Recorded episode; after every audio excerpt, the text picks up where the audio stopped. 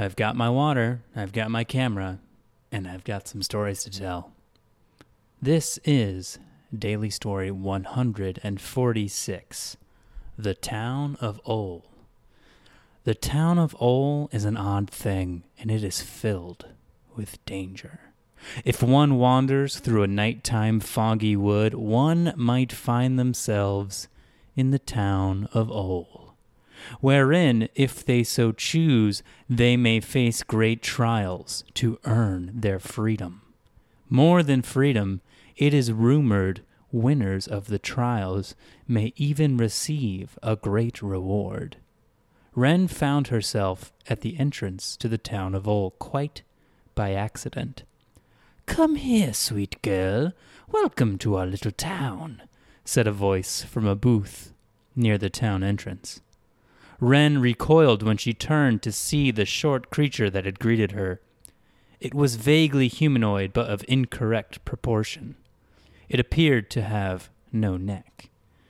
Where is this? Who are you? asked Wren. Ah, still dazed from the journey, I see. I am the greeter, and the greeter is what I am, and greeting our guests is what I do. This is our town.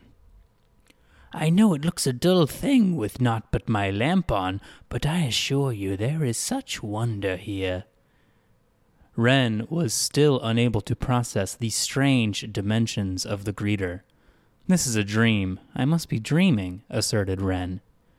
The greeter smiled his enormous smile and said, No dream could fit the town of Ol, sweet girl. You are quite awake. When visitors first arrive, they are often like you. But worry not.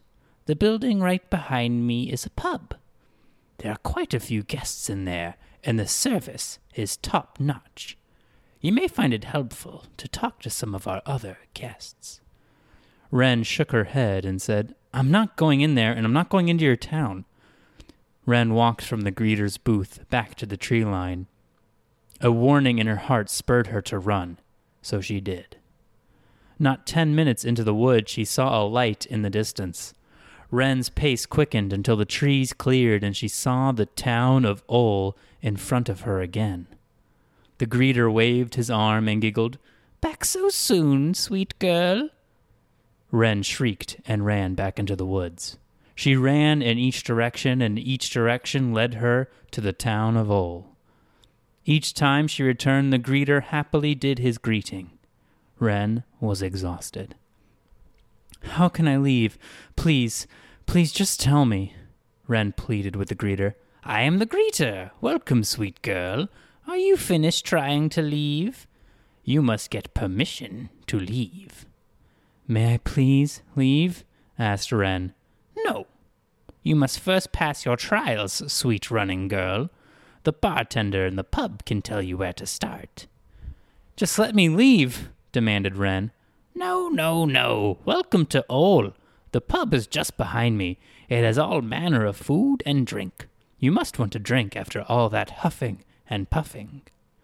Wren felt the urge to kick the greeter, but instead capitulated and walked to the pub door. The windows were black, and no sound slipped through it. All Wren could hear was the labored breathing of the greeter, who stood in his booth, waiting to greet more guests.